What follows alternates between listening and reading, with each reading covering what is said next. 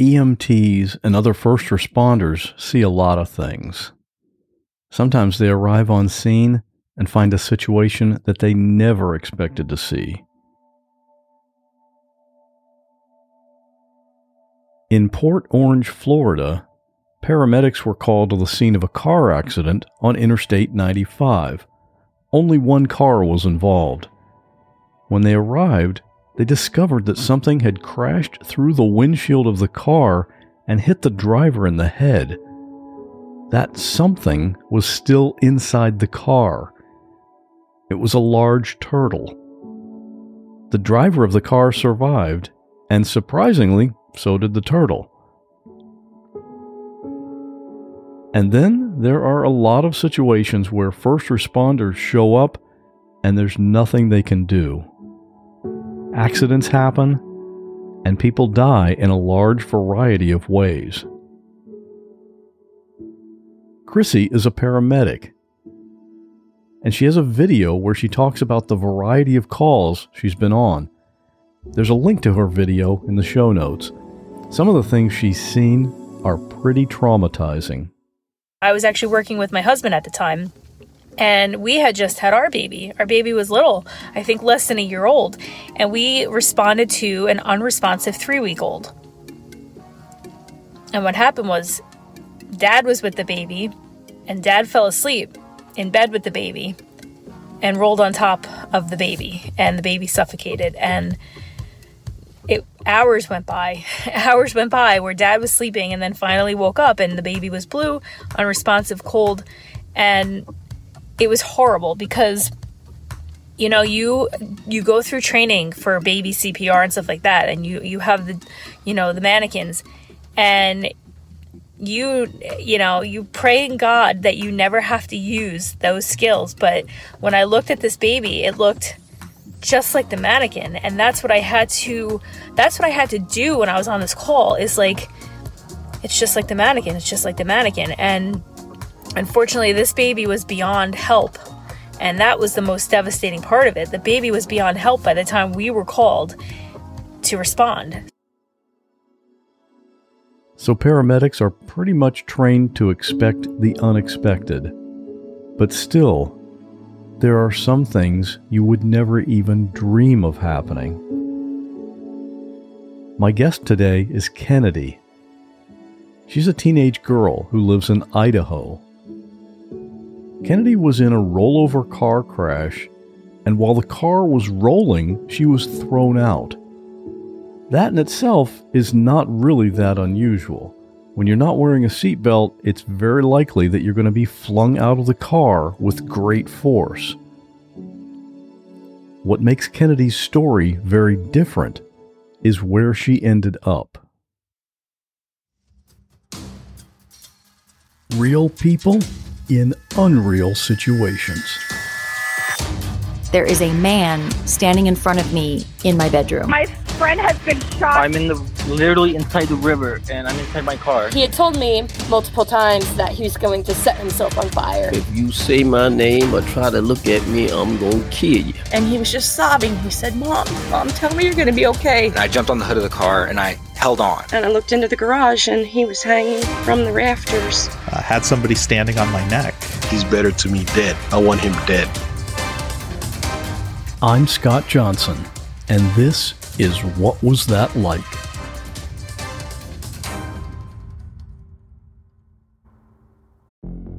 Every town has a dark side. This is Andrew Fitzgerald from the Everytown podcast, where every single week we dive into insane and mysterious true crime stories, most of which you've never heard of. Stories like the bizarre disappearance of Tyler Davis in Columbus, Ohio, a 29 year old father trying to find his way back to his hotel when he disappeared and was never heard from again. And Elizabeth Shoaf from Lugoff, South Carolina, who was abducted from her driveway by a madman and taken to his underground bunker in the woods. We give you all the details you're interested in hearing about without any fluff or fillers, because ain't nobody got time for that. We cover everything from psychopaths to poltergeists, so go check out the Everytown podcast because every town, no matter how nice it may seem, has a dark side. Imagine unlocking a version of yourself that's unstoppable, where mental barriers no longer hold you back. Listen to Mentally Stronger with me, Amy Morin, therapist and international bestselling author, here to guide you on a journey to reaching your greatest potential. Every Monday, I bring you into conversations with some of the most fascinating minds experts, authors, entrepreneurs, athletes, and musicians. They don't just share stories, they reveal the mental strategies that propelled them to the top. But here's the real magic. At the end of each episode, I break down their wisdom into practical therapist approved advice. In my solo episodes, I dive deep into the techniques that build mental strength. It's like having your own personal therapy session as you discover how to turn these insights into steps you can take right now. This podcast isn't just for those facing mental health challenges. It's for anyone who wants to push their limits, achieve peak performance, and truly thrive. Are you ready to unlock your full potential? Then it's time to become mentally stronger. Subscribe to Mentally Stronger with therapist Amy Morin, available wherever you love to listen to podcasts. Do you have a fear of heights?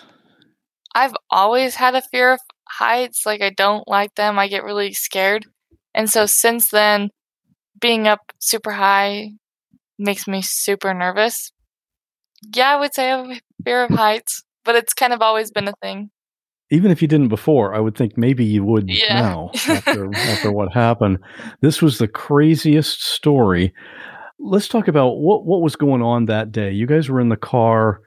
Who was in the car with you?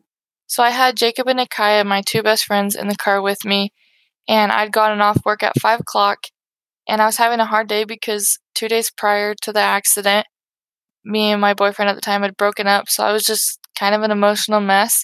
And so they came over and they said, "Well, let's go have a fun rest of the night, and let's go get something to eat and get some soda and just hang out and make you feel better." These are good friends. They wanted to help you out. Yeah, but my mom and my two sisters were actually in Logan for the weekend to help my grandma with some yard work and just spend some time with her. And my dad stayed home because he wasn't feeling too well. And so my mom and them were like, Will you please stay home with your dad just to check up on him? And I just didn't want to stay home and like wallow in my feelings. So I was like, I'm going to go with my friends. And obviously, I should have stayed home and helped my dad. But we came back home from going in town. I checked on him. He was fine. He was sleeping. And then they were like, well, let's just go watch the sunset really quick.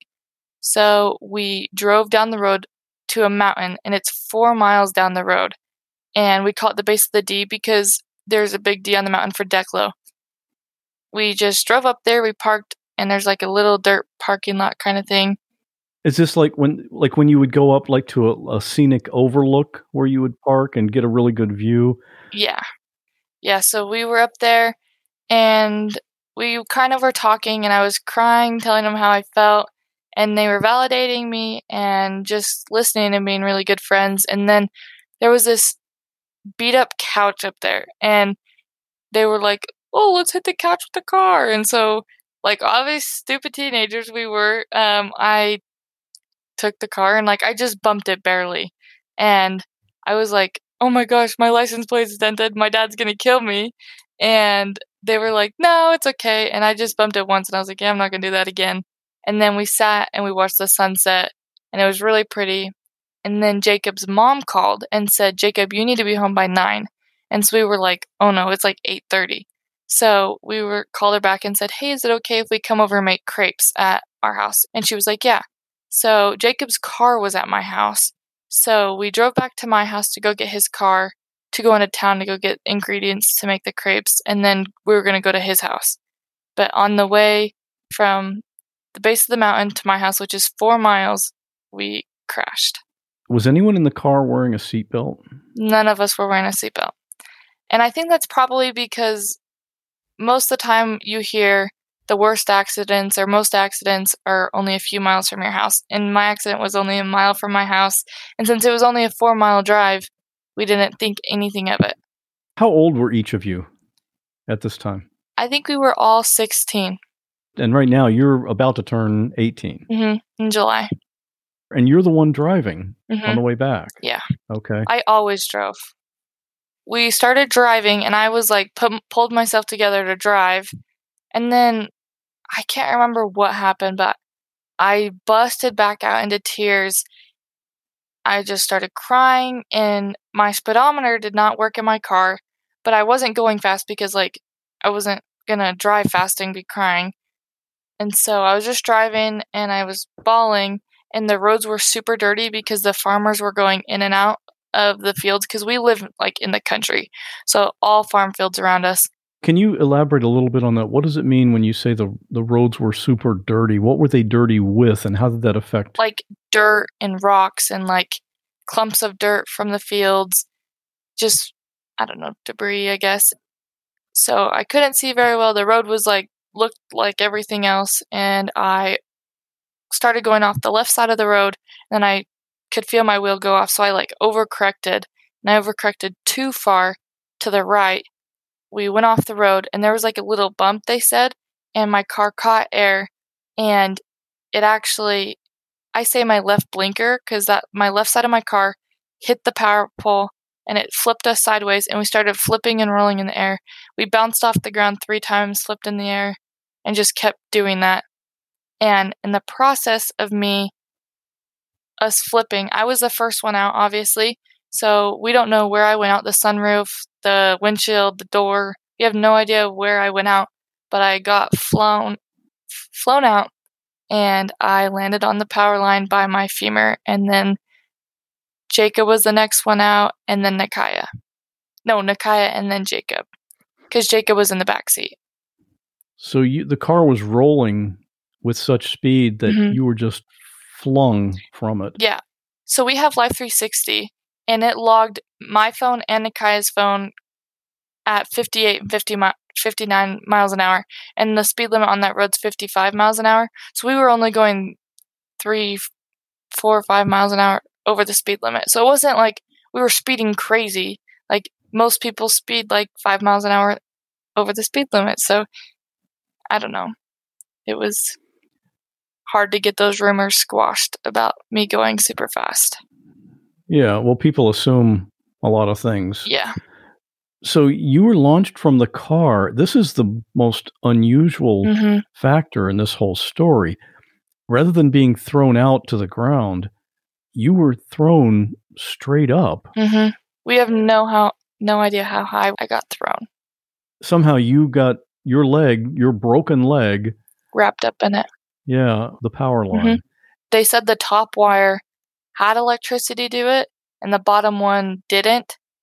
So I don't know what that means exactly. There must have been some voltage through it Mhm. because there was there was a, an element of electrical shock or burning. hmm Yeah. Were you conscious as you went through the air or as you got tangled up in this line? Did you know what was happening? I don't remember everything, like every little bit of it. I don't remember flying up there. I remember waking up on it like seconds after I got up there because no one was out there yet. No one. I was conscious the whole time until I was put into the ambulance. But I was awake all the time. And it was 45 minutes. You woke up hanging from this line. Yeah, upside down. What's going through your head at that time? This is kind of weird. I'm ve- I'm religious, and so it came very weird to me. But I got a FaceTime call from God. It was like a dream, like going to heaven, I guess. It was like a screen in front of me, and it was a picture of God with His hand going through the water. And I was trying to accept it because, like, I was in so much pain. I just I couldn't do it anymore. I wanted to go home, and I was like, He's calling me, like I'm supposed to go. And so I was trying to accept it. And you know, a phone only rings for a certain amount of time. And so I was like stressed out because it was like running out of time. And finally, the screen just went black and I could see my reflection. And I was like bloody. I was gross. And I just started crying because like I knew I had to live with what was going to happen to me and that I, it wasn't my time to go. And so after that, I woke up like, cause that kind of came to me as like a dream, I guess. Right, because you didn't you didn't actually have your phone with you. No, my phone was on the ground. Yeah, this was all in your mind. So it was weird that it came like as a FaceTime call, but it did. And then I woke up and I remember I was super high in the air, it felt like. And I was upside down and it was like black. Even though it wasn't black at that point. It just, I was like, my vision wasn't very good.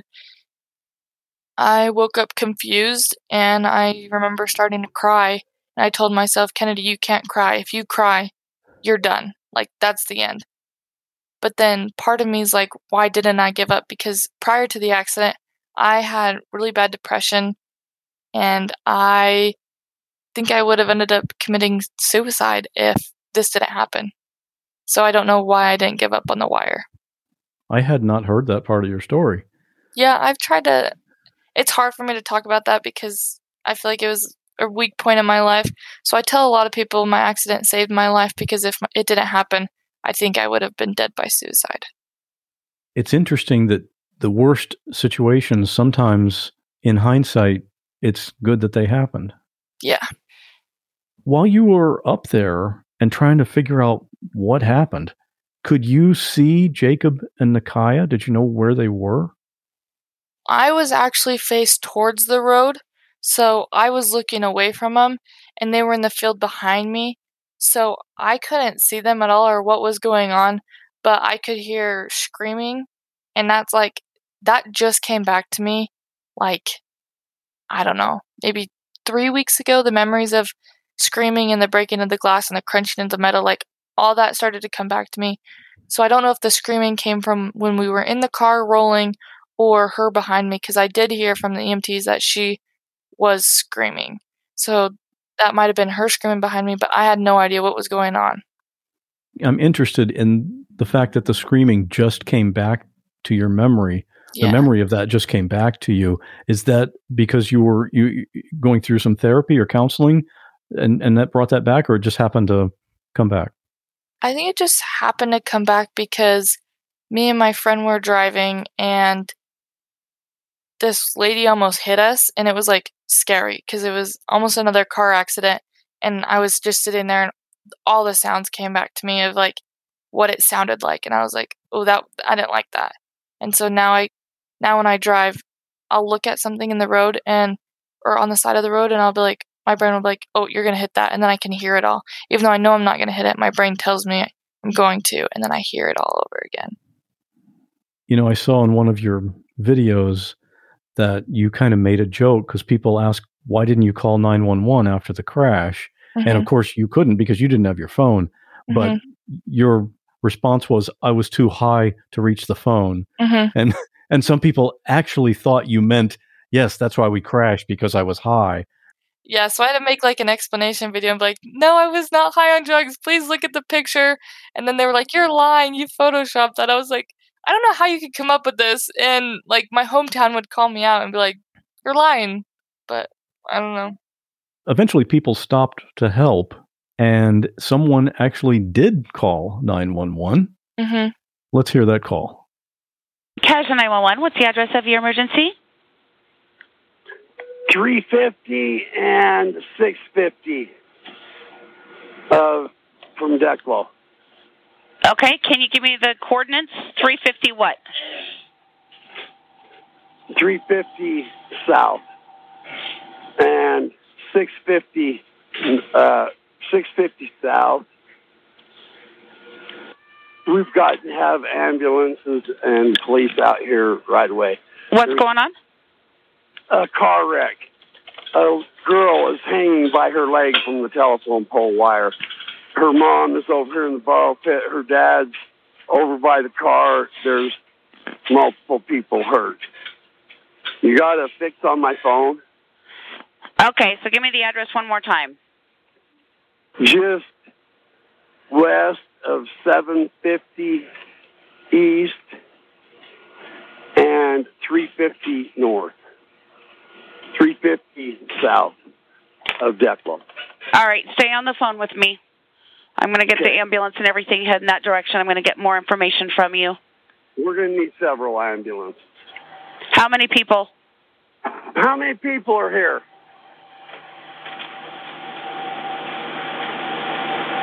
At least three. You, uh, you really need to hurry. There is a girl hanging by her broken leg from the telephone wire. Who's my county guy? I got it. I need Medic call. 1, Declo QRU 316, respond to the area of 750 East, 350 South for, I believe, a two vehicle crash, unknown injuries. One female has a broken leg, Brother, I'm a quarter of a possible broken leg. Medic 1, gonna go Declo get QRU more help down 316, respond to the area of 750 East, 350 South for a possible two vehicle crash. One female with a possible broken leg. Stand by for further. Okay, how many vehicles, sir? Right away. Your ambulance is coming.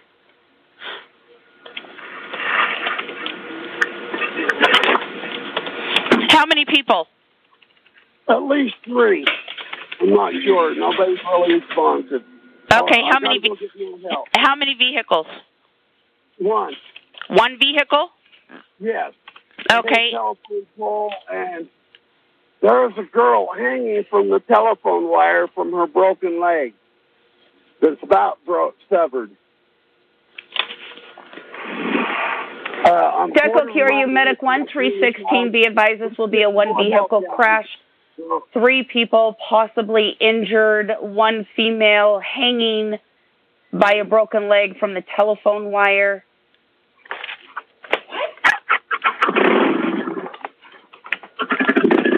It has, are you with the ve- with uh, the lady now? Scott, release it. Everybody, come here. There's a fucking wreck right down. We're fucking laying all over dying. We need help. There's a girl hanging from telephone wire from her leg that's about tore off. Any kind of emergency equipment you have, but right now. We got to get down there. Can you call? Um, I think it's United El- is it United Electric. Get them just in case. Sir, have the has the vehicle hit the power pole? Yes, but the power pole is fine. The vehicle and the people are in bad shape. Okay, are all the people inside the vehicle? No, none of them are that I know of. Okay. I haven't. There's two or three of them out of the vehicle. Two to three out of the vehicle. Yes, they're all thrown out. They were all thrown out. Do you? pull back down there now so I can help them? Bring, just go down there. Bring your outfit. Just help people. They're laying all over. I've got my Declo Cure. I've got uh, the medics and the QRU heading that direction. I want you to stay on the phone with me until the, they arrive, if you can. Stay on here. Okay, and give me updates. Yes, and possibly a female attached to a phone. We're not 100% sure on that yet. Are you? Thank you. How are you doing? Declo Fire, respond to the area 750 East, 350 South for one vehicle crash. Three people possibly injured, one female hanging by a telephone wire with a broken leg. Declo Fire, respond to the area 750 East, 350 South for one vehicle crash. How many brothers, sisters, mom and dad? How many? Are you with them now? Hold on, sis. You got help coming. What thing?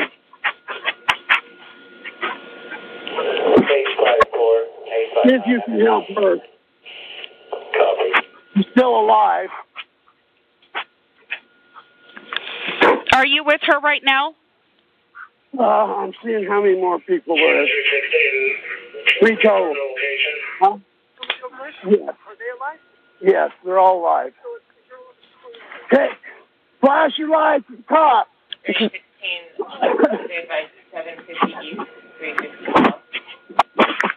Uh, tell your officer they just drove past the road.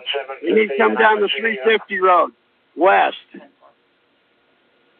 316, my RP is advising this is near the Dan Darrington residence. In locals, I'm showing as 705 East, 300 South. Is it by Dan Darrington's house? Yes. Okay. Are, is is it like how? Here comes one. They're turning down here. Okay, because I have other a, one that went past. I have a they're dep- coming back. Okay, who's We coming got back? people coming. But we're going to need a bucket truck out here to get this girl off the power line. You realize that? We need south side or something with a bucket truck to get this girl. She's hanging on the power line. We've contacted the power company. 127 in the area. One twenty-seven, also, it looks like it's spotting about six seventy-five east. There's three people. They're all in really bad shape. Are they juveniles? Are they adults? Do you know? Uh, two juvenile and I think one adult. Okay. And are they all conscious and breathing? Can you tell? Yes. Uh, just FYI, I've got life coming there 11 minutes out. Okay. We got another gal over here in the field, or a guy. Okay, I should have a couple of. Eight five four. We have someone hanging from a wire approximately 18 to 20 feet above the ground.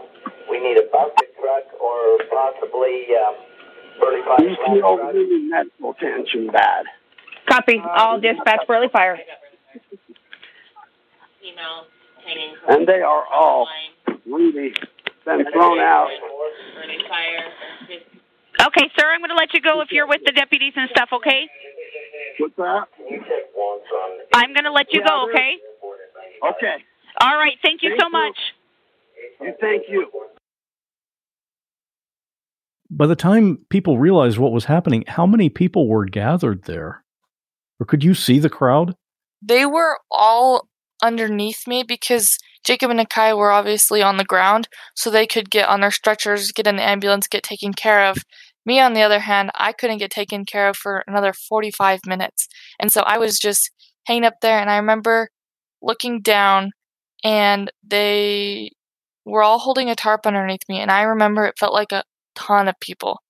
And I just remember looking at them confused, like, why why aren't you getting me down? Like why are you just underneath me holding a tarp? Like I get if I fall, but I'm like I'm not going anywhere. I'm wrapped up in here. So I was just really confused on why they weren't getting me down. Something I've been recently making a deliberate effort with is to read more. There are lots of books I want to read, and I try to read every day, even if it's just a few pages. That little bit each day adds up, and it can make a big difference. It's like taking care of your gut. Even though it's not big, it supports the health of your whole body. Seeds DS-01 Daily Synbiotic benefits not just your gut and your heart, which aren't outwardly visible, but your skin too, which you can see. Every morning it's the same thing two capsules of Seed DS-01. And sometimes I wonder is it normal to feel this great? It helps support digestive health with optimal gut bacteria levels. And thankfully, that's all backed up by science, and all the supporting data is on their website. If you're trying to avoid sugar, soy, peanuts, or gluten, you're good to go. And I was reading the literature and I thought, you had me at vegan because it's that too. And if you have kids, DS-01 is the first multi strain synbiotic shown to be tolerable and health promoting in a cohort of children aged 3 to 17. And you can use this promo code to give it a try. Trust your gut with Seeds DS01 Daily Synbiotic. Go to seed.com slash what and use code 25what to get 25% off your first month. That's 25% off your first month of Seeds DS-01 Daily Synbiotic at seed.com slash what, code 25what. I don't know how many other people do this, but I like to plan my weekly meals. Maybe I'm just weird, but I like quick and easy. That's just one of the benefits you can get with Cook Unity. Go to cookunity.com slash what or enter code what before checkout to get 50% off your first week. One of the dishes I recently had was the Green Goddess Falafel Bowl. Oh, I loved it. The falafel was seasoned perfectly, and I love how crispy it is on the outside, but really moist on the inside. It's a signature dish of Einat Admony, She's known around the world as a chef. You've probably seen her on TV, and her dishes are made right here in Florida. So I'm supporting local business, and I love that. And the convenience of Cook Unity is crazy. I mean, I've got podcast episodes to produce. I don't have time for cooking. These meals are delivered fully cooked. So when it's time to eat, I pick a meal based on my mood for that day. I heat it for a few minutes and enjoy. The menus are updated every week, so there's always something new to try. You can choose from over 350 meals based on your dietary needs or taste preferences, or go wild and have Cook Unity pick for you because every meal is just amazing.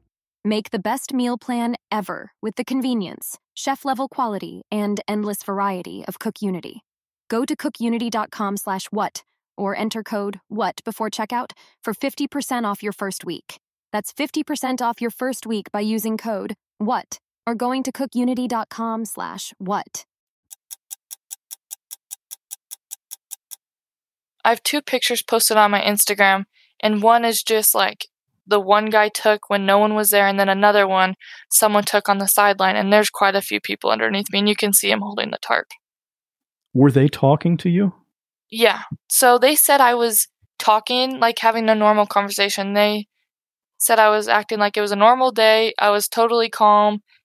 And then I started to go out of it because I was losing a lot of blood. I can remember the blood running down my face, getting in my nose. And so at that point, I'm like getting delusional. And I remember yelling, Are you guys going to get me down? Like, I really need some help. Help. I just kept saying, Can you help me get down, please? I like, I need to get down.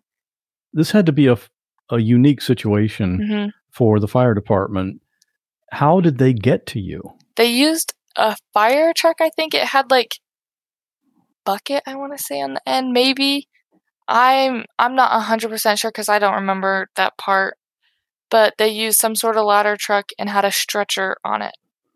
And I think there was two men. One put the tourniquet on and one was um in the bucket. I would assume they must have contacted the electric company Mhm. just to confirm that it was safe for them to get to you. Yeah, I think they had to get the power turned off. And so I realized he's in my face, and I just remember turning to him and I looked him dead in the face and I said, "You really got to get me down. I can't. I can't do this much longer. I'm. I'm gonna die." And he said, "We're trying." And he was like stressed, breathing hard, and obviously you would be like, my life is in his hands at this point.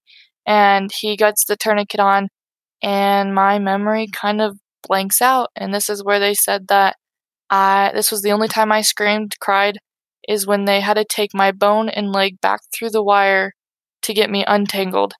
And they said that is when I screamed like bloody murder. You must have been partially awake then if you were Mhm. if you were feeling that pain, Yeah. but you don't remember that part. No. And there's a video out there that I actually have that I haven't seen yet because my parents have been hesitant on hesitant on me watching it, but I think I'm ready to watch it and I think it's that part is the end when they're getting me on the stretcher and everything. So we'll see how that goes watching the video. One of Kennedy's friends, who was also in the car at the time, was Jacob. I wanted to get his perspective on what he experienced. I remember hearing like bangs and crashes all around me. I was hit pretty bad in the car due to me not being buckled up. The only way I can really describe it is that I was in a washing machine, if that makes sense. Next thing I know, it was very painful, and I remember like hearing my body hit the inside of the car. I remember hearing myself like moaning and groaning, like as I was being tossed around. And then when I opened my eyes, the first thing I noticed was that my wrist was sliced open and it was bleeding like really heavily. The first thing I wanted to do was see if my friends were okay. And I see the car because I look up from my wrist and the car is right in front of me. I look to the left and I see Kennedy in the line, and I have no idea where Nakaya is. And so obviously I was worried, and I just completely astounded for how she got up there and worried out of my mind for her. Anyways, I tried to get up. I couldn't. It felt like in, when I played soccer, I pulled my hip out of place. It felt like the exact same. I was pretty much laying there helpless. My wrist was bleeding, but I was holding, I had my, so it was my right wrist, and I was holding my left wrist above it so that the bleeding wasn't so bad. Anyways, I was in a lot of pain. I couldn't really breathe because I had a punctured lung. Kennedy was screaming for help, and I had no idea what to do. I had no clue where my phone was because I we'd all been thrown out of the car. Along with the phones, we had no idea. And the car was at least 25 feet from me, probably more. Anyways, after like five, five or 10 minutes, a dude on a motorcycle showed up and he was like yelling. I don't think he saw me. First thing he did was he called 911. I could just hear him like exclaiming over and over how she was in a telephone wire and how they had to hurry as fast as they could, get a ladder chuck. I don't remember if it was he or someone else that he had gotten their attention, came over to me, and I used his phone to call my parents. And they got there in like 10 or 15 minutes, right after the first responders. I had a broken neck, broken back, broken pelvis, but I didn't know that at the time. And now back to Kennedy and her injuries. So, my actual injuries is on the way up or getting out of the car, my arm was completely ripped off, other than it was holding on by the skin on my back. If you look at all my scars, my whole arm is scarred up, other than my back. And so, when my arm was ripped off, it took my three main so you have five main nerves that control your arm.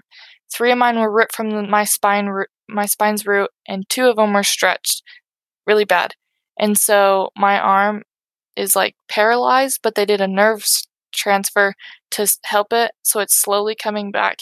And then my femur was snapped, and that's where it was tangled in the wire. My collarbone was snapped, and my humerus was snapped. You were quite a mess. Oh, yeah. Can you talk about when your dad showed up at the scene? Yeah. My memory cut out when he put the tourniquet on, and then it kind of comes back when I'm in the bucket truck or the ladder and I'm laying on the stretcher. And I remember looking at them, like the men, and I was like, I didn't say anything, I don't think. And I just looked at them like, thank you for saving my life or trying to. And then they got me in the ambulance and I was in the ambulance and they were like stressed out and they were we're losing her, we're losing her. Um, you got to do this. And I can't remember exactly what they were saying, but I just remember I felt so much peace, like it was my time to go. And so I remember looking at him one last time, the other guys that were in there, kind of giving him my eyes, like, thank you. Like, thank you for all you did. And little did I know, my dad was right outside the ambulance. Right. So he could hear when they were saying, we're losing her, we're losing her. And he got there two minutes after they got me off the power line wire.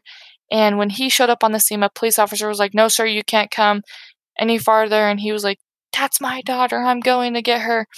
And they were like, No. And they think, my dad thinks they were trying to hold him off because I was still on the wire. And that'd be traumatic as a parent to see that. And so then he finally looks out in the field and he sees my car. So he sprints to it and he can't see me in there. So someone calls and goes, Jared, she's in here. And he gets to the ambulance and they won't let him in. So he just kneels next to it and is praying. And he's like, God, please don't take my daughter. Leave whatever you possibly can. Just please don't take her.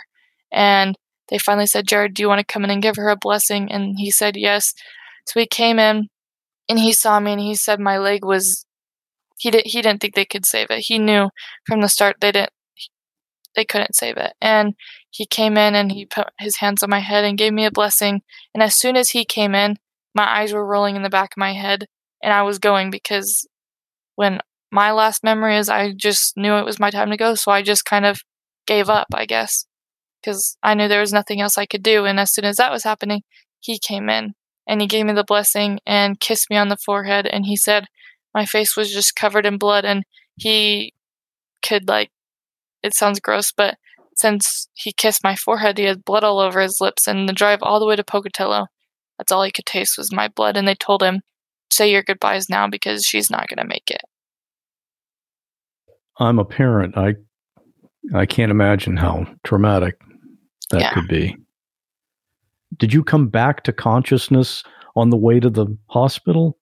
Yeah, so I guess I was telling them just how my day was going and what I was doing that day and told them my boyfriend had just broken up with me and how sad I was about it. So that's embarrassing.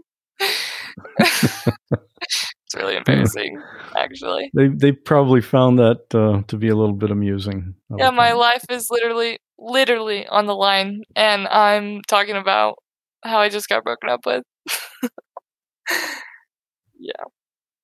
When was the next time you were conscious?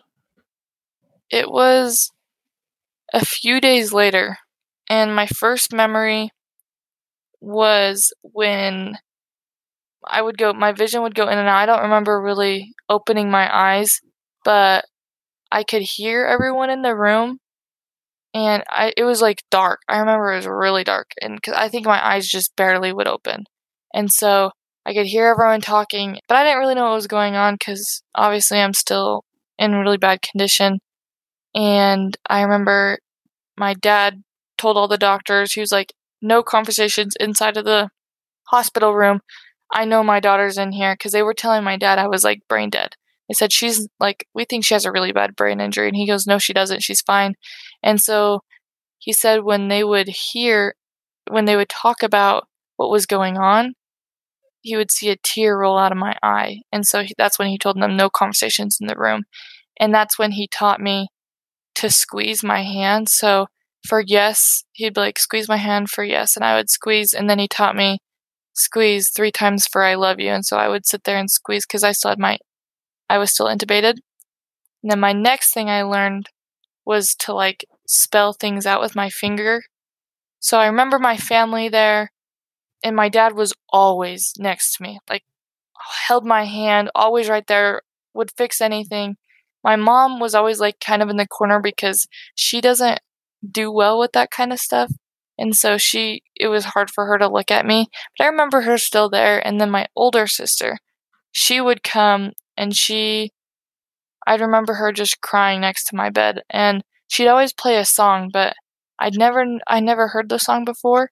So I was really confused. And then when I got out of the hospital, I heard the song again. I said, I know this song. And she goes, Yeah, this song I used to play for you in the hospital. And so that song means a lot. It's Astronomy by Conan Gray.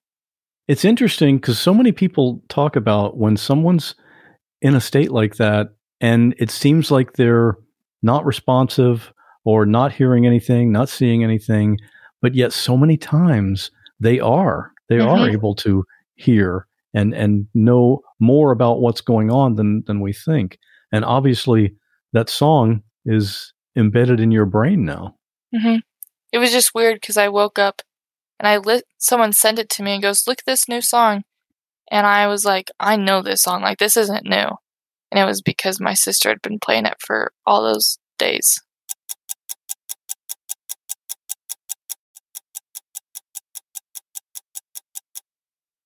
that day they told me my leg had to be amputated. I could tell. So I was still actually in a coma because I had four amputations in total. So I don't remember the first amputation or anything. But the last amputation, they were like, Kennedy, this is a really big surgery. And I had no idea what it was for. Nothing. And they were all stressed out. And I came out of that surgery and I didn't know that if I had to get my leg amputated at the break, because my leg just kept rotting. So they just had to continue cutting. And they said, if we have to cut any more, we'll have to take it at the break and she'll never be able to walk again. I had no idea my leg was even amputated in the first place. So I just kind of was like, I know something's wrong. And I came out of that surgery and I ended up having to get it amputated at the break. And the room was just full of sadness. And I could feel it like in my heart. I knew something was terribly wrong, but no one was telling me. And I remember my dad came up to my bed. And I said, Dad, what's wrong? And he said, Nothing. Everything's going to be okay. And I said, I know everything's going to be okay. And he just broke down. And I don't see my dad. My dad does not cry. And so seeing him cry, I knew something was really wrong. And then he pulled himself together. And later that day, he came up to me and he said, Kennedy, I have to tell you something. And I said, Yeah. And he goes, We had to amputate your leg. And I said, did Nakaya and Jacob have to get lose any limbs? And he said, no. And I said, so they're okay? And he goes, yeah. And I said, well, I'm glad I'm the one that had to lose the limb. And I kind of turned my head away and I wanted to be alone because that's like hard to take in because I loved soccer. I played it my whole entire life. And so I remember I thought, oh my gosh, I'm never going to be able to play soccer again. And so that like hurt me really hard, really bad. And then I kind of was okay with it. And I, like, there's nothing I can do. So I was fine. And then I think the next day they came in, P- physical therapy did, and they said, okay, we're gonna do 10 squats today. And this was the day after my last, like my, one of my last surgeries. And my dad was like, oh my gosh, she can't like, what are you doing? She just got out of surgery. She can barely move. And they were like, nope, she can do it. And I was like, yeah, I can do it. And I hadn't seen my leg yet. And I was scared. And so I, they put me into a 90 degree angle and I was looking up and I said, my leg's covered and with my gown. They said, yes, yeah, it's covered. And I said, okay. And so I like kind of looked forward. I still wouldn't look down. And then we did my 10 squats and I sat back down and my, and I looked down on accident and my gown was all the way up. And I didn't realize how short it was. Like, for some reason, I thought it was like below the knee or at my knee. And I looked down and I and I looked at my dad and I said, Dad, you didn't tell me it was this short. I said, I have nothing left. My leg's gone. And he goes, I, I know it's short, but you still have something. And I said, no, dad, it, it's gone. I said, it's all gone. And I started bawling. And it was hard because, like, I didn't realize how short it was and that there was, like, nothing left. And they tried to get me to touch it. And I finally, I said, no, no, no. And then I finally touched it. And I kind of embraced it at that point. And so I laid back down and they were like, let's get on your right side. And I got on my right side they were like, okay, try to move a little bit. And so I was trying to move. And funny thing is, my trauma name in the hospital, you get a trauma name, and my name was Trauma Gobi. And so I said, hmm, I'm going to name my little leg Gobi. And so since then, I named it Gobi, and I made a Gobi dance like, I don't know, that day and I kind of just move it around and say, go Gobi, go Gobi. And so since then, I've just, I don't know, I just embraced it at that point. And the doctors were really impressed because they were like, most people will just shut down and be done. Obviously, your leg is kind of something you've been used to having your whole life, mm-hmm. both of them. Mm-hmm. And when you look down and it's just not there, it's hard that just has to yeah that has to take some time for it to to just sink in. Yeah. How has your recovery gone? What kind of progress have you made since then? I made a ton of progress. Like the doctors and everyone was like so impressed because i just like had the best mindset. I was like i'm i've got to do it. Like i have no other choice. And so i like embraced it and just went forward with it tr- did my best and they were like i wasn't even supposed to get out of the hospital till september I was out in earlier July. And so I just worked my butt off and knew what I had to do and did it and just kept the attitude of, like, you can do this. You were sent here. Because I believe everything happens for a reason and that we were sent here knowing the trials we were going to go through. So I just felt prepared and, like, was okay with everything and grateful, I guess, to be even alive. And how's the progress on the use of your left arm? It's gotten really good because they did a nerve transfer surgery where they like split the nerves and put it to different muscles to like help grow to get my arm to work. So my wrist like can't lift up or my fingers cannot extend, but I have a surgery for that on June 4th. But my bicep can make my arm bend to a 90 degree angle and it can slowly abduct and go forward. So it's slowly coming back, but it's doing really good. They only expect 50%. That's the prognosis. Mm-hmm. Like they came to me and they're like, you only have 50% use. I said, no, I'll have 100%. And they're like, no, you won't. And I said, yeah, like I will have 100 or close to 100. I, I won't settle for 50. Describe the first time you put on the leg prosthesis. So I was in a wheelchair for a few months, and that, as a teenage girl, a 16 year old girl, you don't want to be in a wheelchair. That's And especially for who I used to be. Like, I was never had to be in that situation. So being in a wheelchair was hard. And as soon as I got my prosthetic, I was so excited to walk again. Like, I was so happy. And I immediately wanted to take it home, but that was like the test cast to make sure everything worked. And then I got it a few weeks later and I've loved it. I've heard stories of people the first time they put it on, it's kind of painful. Mhm. Or how how did that go and how long before you were comfortable walking with it? my leg in the hospital they accidentally put they put pressure on it and it split the bottom of my leg open so i have like a kind of circular sensitive spot on the bottom of my leg and so my prosthetist would put the liner on and the suction because i had a pin on the bottom of mine so it like pull it and that milking sensation would give me blisters on the bottom where that little sore what where the little sensitive spot was. So I would like walk I don't know, three steps and I'd have like huge blisters. I finally figured out how to put it on so I don't and then I was fine. It didn't it doesn't hurt too bad like sometimes when I'm sitting for a while and then put it on it'll hurt my sit bone cuz that's where it like keeps you up. But for the most part it's not bad at all. Did you actually ask the doctors if you could have your amputated leg back? I did. I wanted it back so bad. What would you do with it? I don't know. I have no idea, but I think it was like all the meds, but I was so upset. I was like, I want my leg back. Make him give it back. My dad goes, You can't have it back. And I said, I want it back. I, I don't know. Can you talk about the first time you went driving again? So obviously, I was like super scared and cautious, and I was tensed up, and it wasn't bad actually. I was surprised because I was expecting it to be really hard for me, but actually, recently it's been hard, hard for me because, like I said earlier, I can, I'll just be driving, and my mind will say, "Oh, you're gonna hit that," and I can hear everything again, and it just, I feel like I see things jump out at me, and so like I'll start having panic attacks recently when I drive, so I try not to drive at night anymore. It was nighttime when this happened, right? It was so it was dark. Yeah, it was pretty dark. Not quite all the way, but.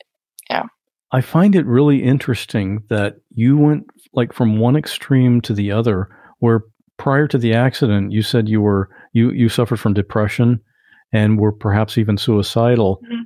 and now you're like at the other end like I've got everything to live for. Mhm. How do you explain that transition? I don't even know how to explain it myself because I just woke up and I like knew life was worth living for and there was so much more out there for me than what I thought like before I just felt like social media made me so upset and people don't understand that and then I since I was off social media for like weeks and didn't see anything I was like dad I think that's why I was so upset and obviously I had other challenges going on like my dad was diagnosed with cancer a few years back so I was dealing with that and like the stress of that but it feels good to just not be sad anymore and just be grateful for what I still do have and the amazing life I can still live. You told me that since this story became public, you've had some people contact you who also lost a limb or they've gone through, you know, something really traumatic and they came to you for advice Mhm. or inspiration on how to get through that. What do you tell those people? I have a lot of girls come to me and tell me how they're insecure about their scars or they're insecure about their amputation and or even like boys too, but a lot of girls it's a lot about insecurities. And I have my own insecurities insecurities also, but one thing I am not insecure about is my scars because I think that just shows how much I've been through and I don't think there's anything to be ashamed of. I understand the amputation and missing a limb because you're so different from everyone else. But if you look at it in a positive way, it makes you stand out, and people are going to be drawn to you to like want to know more about it, and you can turn into a teaching experience instead of looking at it like, oh my gosh, my life sucks. And so I tell them like, just be grateful for what you still do have and that you're even alive still. That's a great way to look at it. And speaking of social media, you have told this whole story on TikTok, and you're Mhm. kind of a TikTok celebrity now. I'm getting there. no, not quite. But I started it all on Instagram, and my sister started it on there, and I've kind of kept it going because they were like, I think this is a really good opportunity for you to share your journey and everything you go through, your feelings, and use it as a journal. And it's been really great for me. And then TikTok, I didn't take that like seriously, I guess you would say, until like probably January. And then I've just kept going and posting videos and then I posted the one why didn't you call 911 when you crashed and that got almost 43 million views. And so since then my followers like skyrocketed and I don't know, I like use it as a way to escape and deal with my trauma with humor. So I make videos that I think are funny and people seem to like them. So Obviously, they do, and they are funny. They're they're they're interesting. Yeah. They're entertaining. What do you see going forward? What what is your plan? Like, where do you see yourself five years from now? one of my goals is to become a Paralympian. I would absolutely love to because sports have always been a really big part of my life. And so either be becoming a Paralympian for snowboarding, skiing, track, like anything, I, w- I would want to pursue that. And so obviously college is in there, but I have my surgery um the beginning of summer. So I probably won't go to college till spring semester next fall semester, not this fall, but just work on possibly going to the Paralympics. I don't even know if like I end up will, but it's just something I would love to do. One of my previous guests is a Paralympian, so maybe I can connect you with him. Oh, really? Yeah. That'd be cool. Do you have thoughts about a, a career or what you'd want to do for a living? I'd want to go into business. I'd like to start my own business. I don't quite know what, but like learn different, like how to do a business, how to run it, how to work your finances. Like I just feel like there's a lot you can learn in that major, and there's a lot of different things you can do with it. Sure. It's a wide open world. Well, Kennedy, I appreciate you coming on here and sharing your story. I'm so glad you made it, and um, thanks very much. Yeah, I had fun. Thank you for giving me this opportunity. While Kennedy was hanging up there on the power line, a couple of things happened. First, the power line that was wrapped around her leg pinched off the main artery so she didn't bleed out. And the second thing is, she could have also bled out from where her arm was ripped away from her body, but the assumption is that the electricity in the line actually burned the area around her shoulder and back and had a cauterizing effect so that she didn't lose all her blood from there either. So the power line very likely saved her in both of those ways, in addition to just catching her so she didn't fall another 20 feet to the ground, which could have also been fatal. Pretty incredible story. Okay, we've got some stuff to talk about.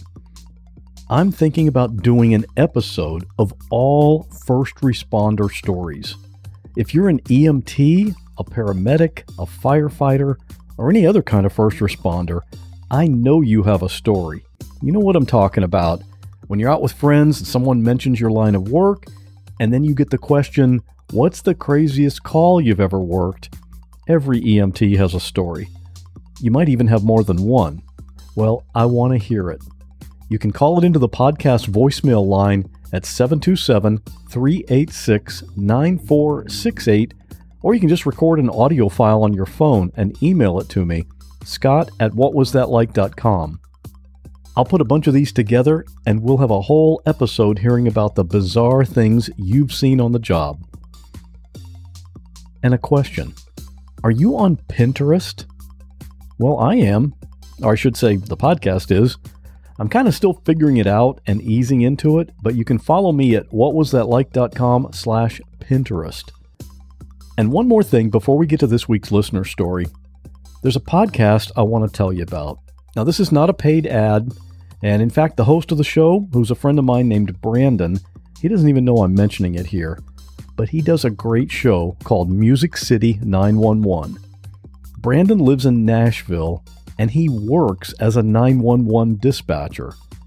For his podcast, he plays real life 911 emergency calls from all over the U.S., and he analyzes them from his perspective as an actual 911 operator. So not only does he have the inside knowledge of how the call plays out, how the operator handled it, what the caller did that was right or wrong, he also has a voice that's perfect for audio. I've been subscribed for a while and I listen to every episode, and I think you'll enjoy it. You can find it on any podcast app. Just search for Music City 911. And now we have this week's listener story. This one's from my friend TZ, and he too has a great voice for audio. His story describes a mystery that he's never figured out. If you have any ideas, I'm sure he'd be interested. Stay safe, and I'll see you in two weeks. Now, this story is true. It happened about two years ago when I bought a new house. I got kind of lucky because the market dipped during the pandemic. Now, the house was a total wreck. I don't know for sure, but I suspect the woman who lived here before was an alcoholic and lived alone. There were plates and silverware in the front lawn. The grass was growing up to my shoulders almost and it took months of cleaning and repair to get it livable. Now, I'm pretty lucky in that my dad is a contractor and he was trained as a carpenter. And so, one of the things we did together was remodel the kitchen. We tore out all the old cabinets and the tiles, put in a new sink. It was a couple months of putting in 40 to 50 hours every week, but it paid off and the kitchen looks great now. But I want to tell you about what happened when we were right in the middle of the kitchen remodel. Now, I rent the house out now to a couple other roommates to help pay the mortgage. But at the time, I was living here alone. And when I woke up and opened my bedroom door on the second floor, I heard the sound of someone taking a shower downstairs. Now, that's impossible because I was the only one there.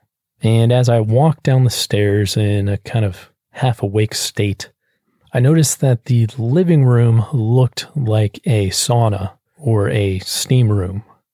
There were water droplets pooling on the ceiling, dripping down. All walls were also covered in water, and there was a thick fog so that you could almost not see five or six feet ahead of you. Now, when I turned the corner at the bottom of the stairs and looked into the entryway to the kitchen, what I saw absolutely shocked me. We had taken out the sink and all the cabinets, and we had had the new cabinets ready to place.